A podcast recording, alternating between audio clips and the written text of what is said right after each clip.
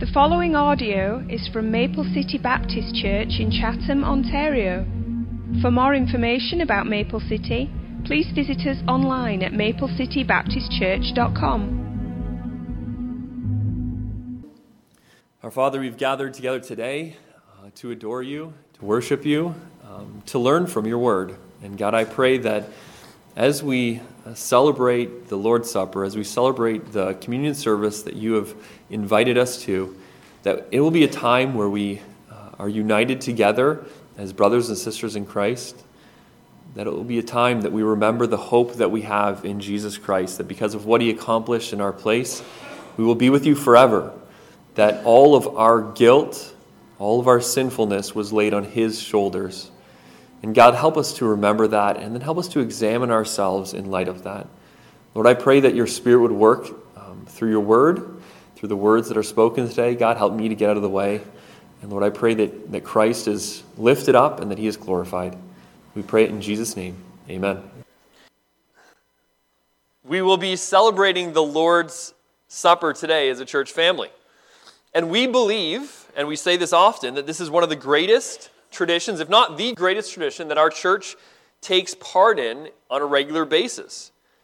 However, I think it's fair to say that if it wasn't given any explanation at all, this service would seem quite strange.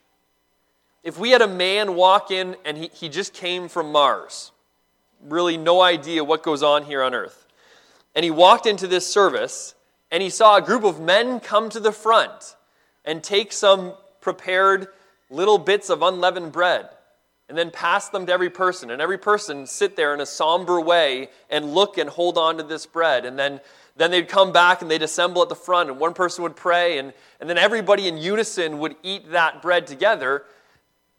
I think they'd think we're nuts. What is going on with these people? Why would they do this? And if they didn't think we were nuts yet i think they'd be sure of it when we got to the juice What's the deal with this tiny little cup of juice that everybody's just going to hold and, and look at and think about? And then at the end of you know somebody else praying, we all just drink the, the juice together. What is that? What are these what is people here for today? And yet, though they might think we have drunken the Kool-Aid, we would assert with R.C. Sproul that the communion service is a vital part of the worship of God and the nourishment of the Christian life. That the communion service, as David Dockery said, is the highest form of corporate Christian worship. It's the Lord's Supper. We believe that. And we say that often, but the question is why? Why is the Lord's Supper so special? Is it the little pieces of bread? Is it the juice? And we understand it's not those things. It's not it's not just the parts that make up the Lord's Supper. It's not just the fact that we've done this for 2,000 years as a, a, universal body of Christ, but it's that the Lord's Supper points to something. It's a glorious service because of what it stands for, what it brings to our mind, what it causes us to remember. Because of the one who spilt his blood so that we could be invited to it. The Lord's Supper is a sign of the promise of God, the covenant of grace that God made with us when he sent his son to bear our sin on the cross. Spencer, my son, is eight years old, and I coach his soccer team. And on Tuesday night, they played a, a, a, game, and I don't know if you remember Tuesday night. It was kind of like a lot of nights this past week. It poured rain, just dumped buckets of rain. And so we got through the first half unscathed, and then the second half starts, and all of a sudden it starts raining a little bit.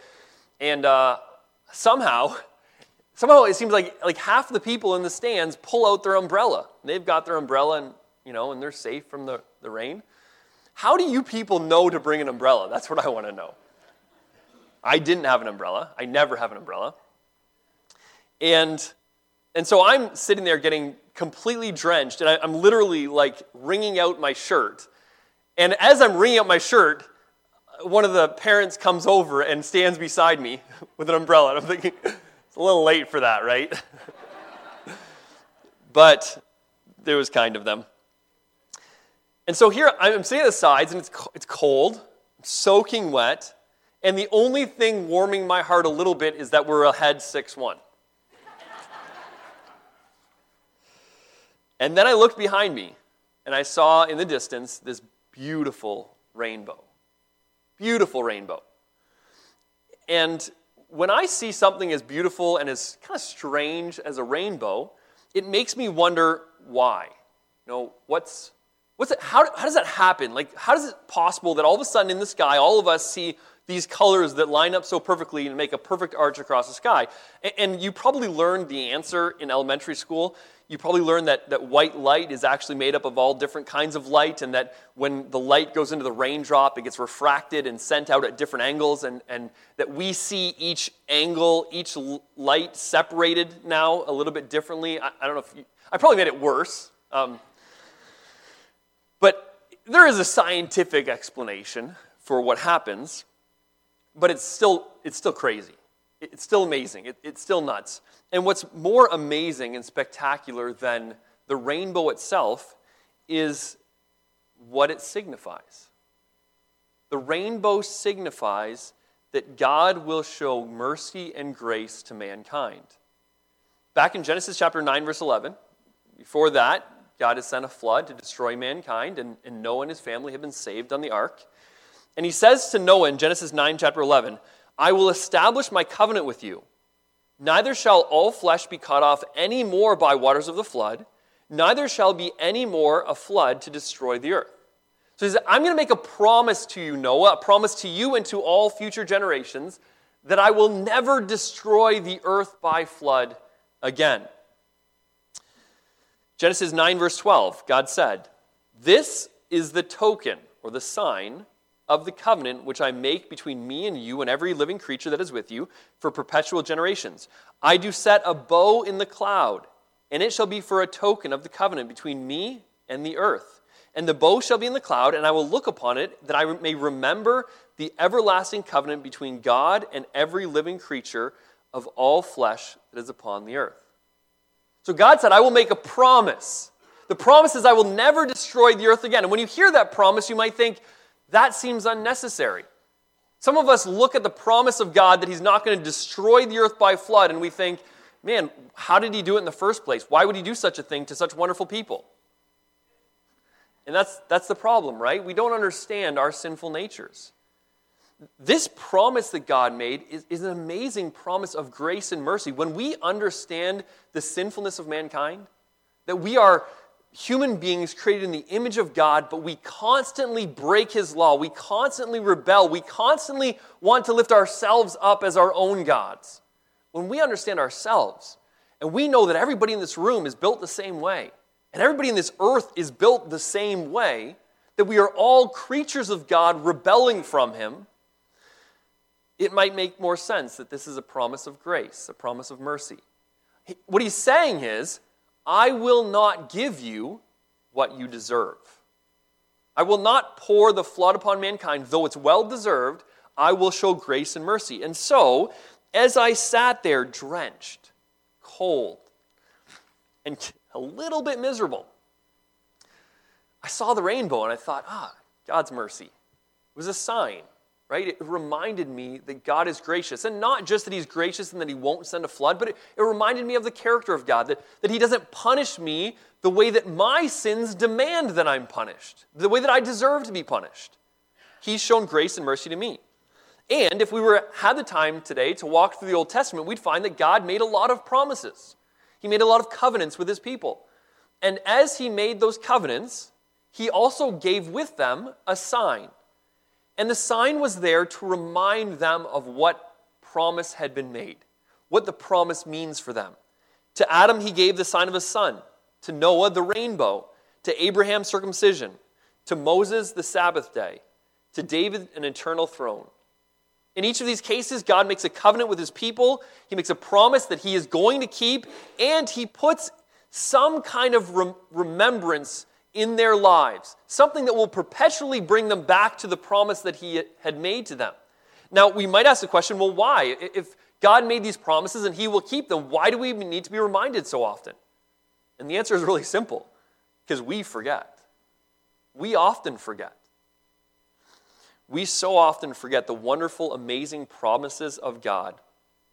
We forget the significance of these promises and the way that they ought to be transforming our lives daily.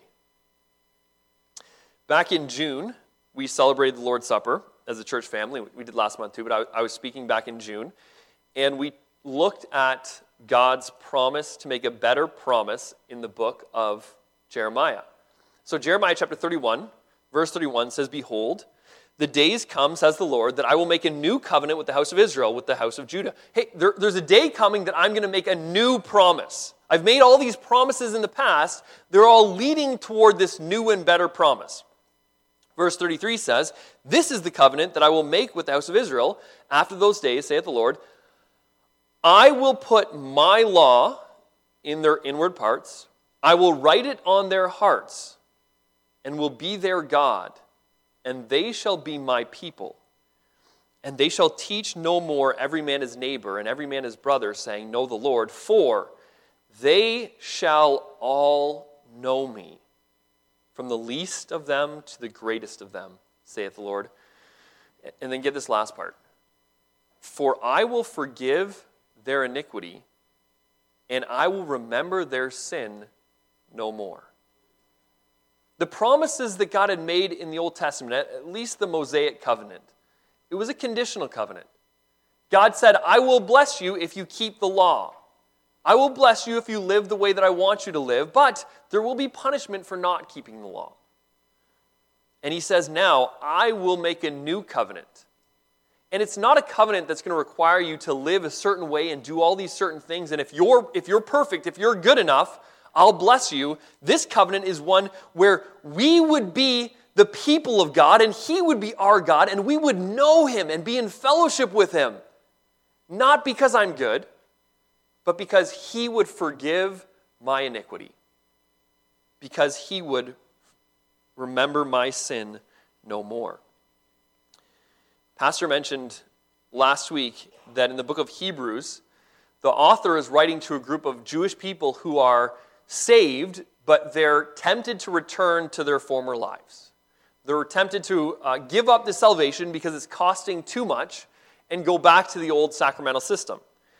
And in Hebrews chapter 8, verse 6, he's trying to say Jesus is better than the old covenant, right? This new promise is so much better that all those things were a shadow of this that would come. He says in verse 6 But now he has obtained a more excellent ministry, by how much also he is the mediator of a better covenant, which was established on better promises. And then the author of Hebrews goes on to quote the passage we just read from Jeremiah that Jesus would come, that somehow the high priest is the one that would mediate this new covenant where our sins could be forgiven and we could be in relationship with God and we could know God even though we didn't do anything to deserve it. Jesus is the mediator. He is the one that's the go between between God and man. God is is holy and righteous and just. He's the judge. He must, as a good, just judge, punish sin. And Jesus comes and he takes the punishment that we deserve. How do you fix that problem, right? It's a serious problem if you're God.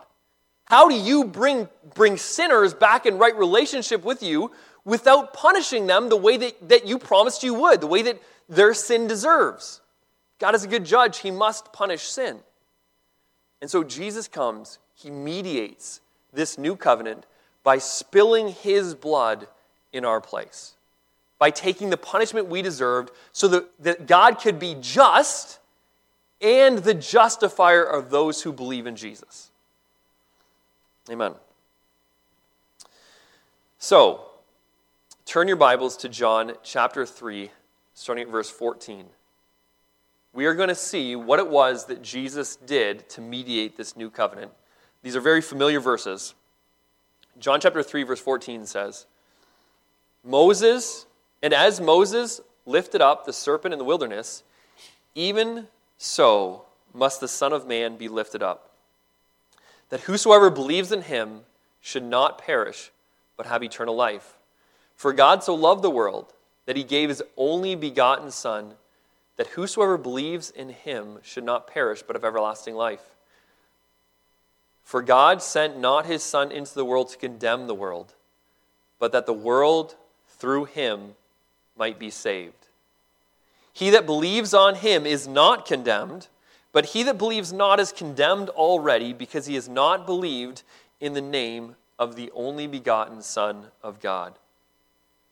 How did God accomplish this feat? How did God bring sinners into right relationship with him once again and forgive their sin? Well, first of all, John says that the Son of Man would be lifted up. And when we hear about someone to be lifted up, I think our first thought is exalted, right? That they will be brought high in front of people so that they can look at him and adore him. But that's not what this is talking about here. In John chapter 12, verse 32, it said, And I, this is Jesus speaking, said, And I, if I be lifted up from the earth, will draw all men unto me. And I think, oh, he must be talking about his resurrection, his ascension. When he's lifted up and he's glorified, he will draw people to him. But he goes on to say in verse 33 this he said, signifying what death he should die. Jesus being lifted up in John chapter 3 and in John chapter 12 is referring to him being lifted up on the cross. Jesus, during his entire ministry, knew exactly where he was headed. He knew why he had come. He'd come to seek and to save that which was lost, and, and in his mission, it required a sacrifice. A while later, the Jewish leaders are dragging the already beaten body of Jesus before Pilate to be crucified. Pilate gave them another option. Hey, if you want this man dead, if you want him judged, if you think he's a blasphemer, why don't you judge him according to your law? Why don't you stone him? And they have this quick answer, right? Well, it's not lawful for us to put any man to death. Okay, but that didn't stop you from killing Stephen later on. And this is Pilate giving you the green light.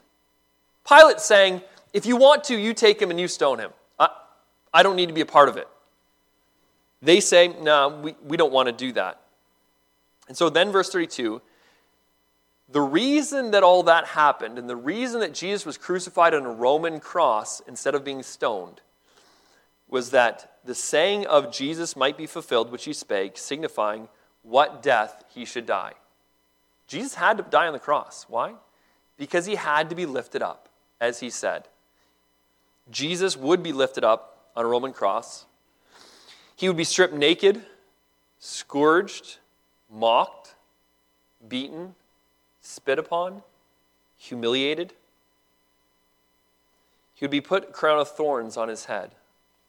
He'd put a robe on his back, give him a scepter, and laugh at him. He would be forced to carry his own cross up a hill.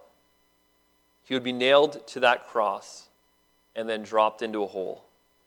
And for six hours, he was lifted up.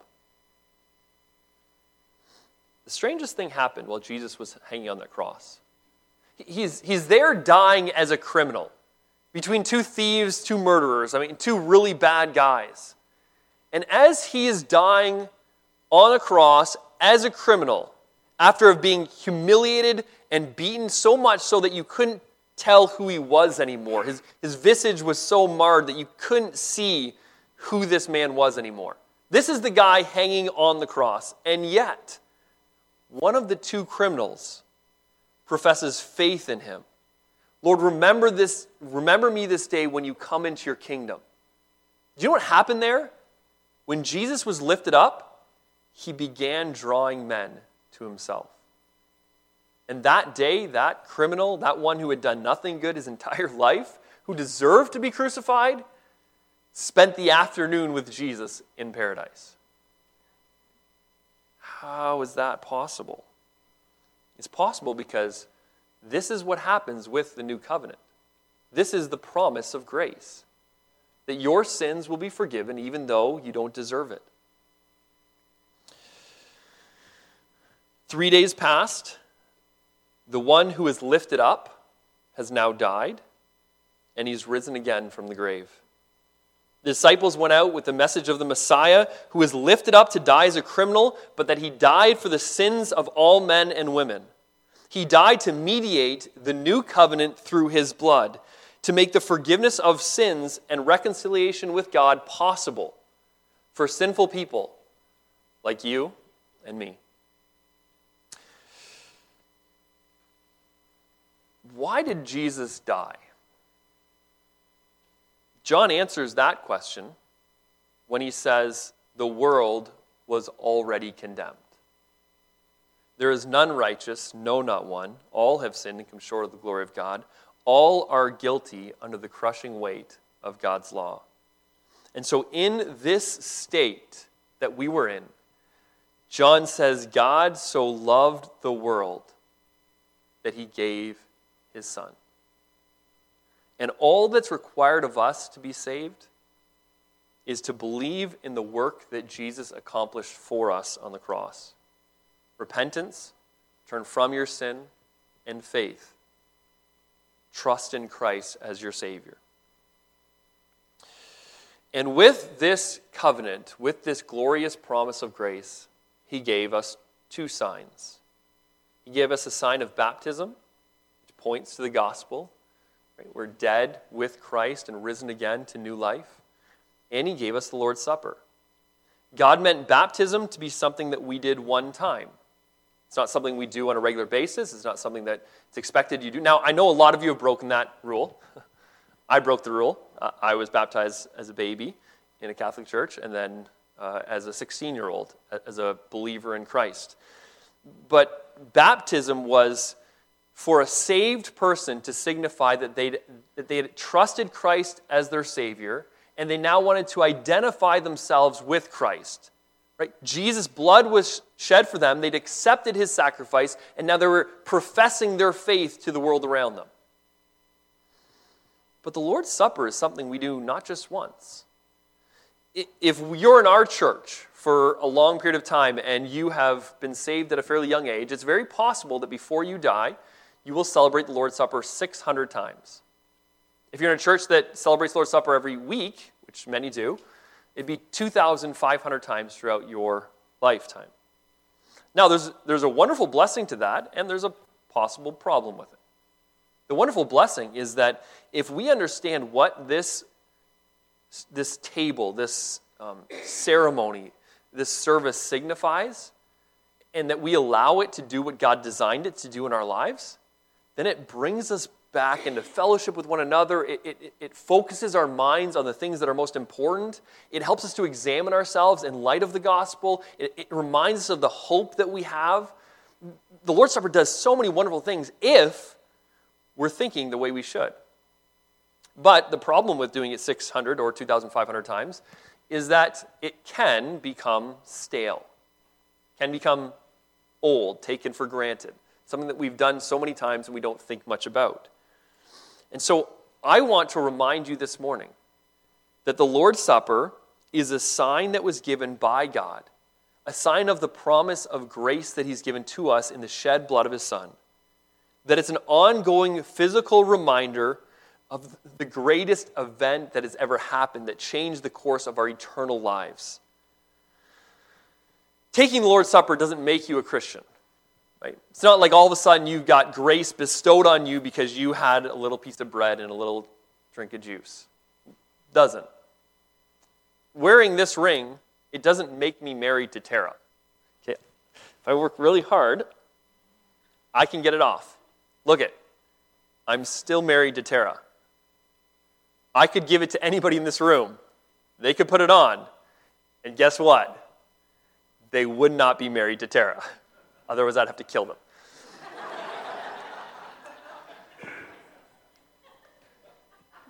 but the ring, it, it's just this tiny little reminder when I look down on it that it signifies the love that she's shown to me and the love that I have for her. I remember being in front of a church and I remember saying the vows. I remember her passing me the ring. And I remember now, throughout the course of the last 15 years of my life, of events happening where I, I held her hand and my ring was there, or I held our baby, and it's just been a, it's been with me. It's been this sign that I've been, enjoyed being a part of my life for a long time. It doesn't make me married to Tara, but man, it's a wonderful reminder. The Lord's Supper, it is just this glorious reminder that we are in Jesus Christ. We who are saved have an eternal hope that can never be taken away. I was wet and cold, and I looked back and I just saw this rainbow. And it was just this small reminder of God's mercy and grace. And if that's true for the Noahic covenant so long ago that still can remind us and, and warm our hearts, and how much more should it be true for this new and better covenant, this sign that we've been given today, that we get to get together and remember that the Son of God came to the earth because God loved us so much that he wanted that relationship with us. He desired for us to be reconciled back to him, and so Jesus spilt his blood for me. I don't deserve that. You don't deserve that. But God loved us that much that He did that. And this is a reminder to us of the love that God showed. So, in light of that, here's what we do at the Lord's Supper we are united together as a family of believers, brothers and sisters in Christ, with God as our Father. Knowing that, that this relationship that we have with brothers and sisters is an eternal relationship because God is our eternal God together.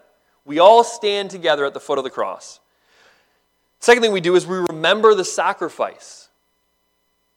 Not just that it happened, not just that at one point in history Jesus died, but we remember the cost. Remember the agony, the pain that our Savior went through. There was a cost to the love and the grace that God showed us. So we remember that. We hope. We have hope that this life is not, all that there is, that He is coming again, that I will be in heaven with Him forever. It's a celebration because we can hope. And we examine. We look at our lives in light of the cross, in light of the promises that were given. Say, Lord, am I living the way that I ought to live as a child of God? Am I pleasing you as well as I can? Nobody's perfect, and nobody's saying you must be. But what we are saying is, this is meant to bring before our eyes a sacrifice that was so great it cost God his life. And if he died for me, I should live for him. And so we examine our lives in light of that. If we do these things, we're united together, we remember the sacrifice, we hope for his coming, and for eternal life, and we examine ourselves, then we've done what God designed for us to do here today. And if you think about nothing and you've fallen asleep, and then nothing happens. And so if you have these two options, do what the Lord designed for this service to do in your life, or do nothing, I would choose to, to think about what God has done for you. Think about the promise of grace that has been given to each of us. Let's pray.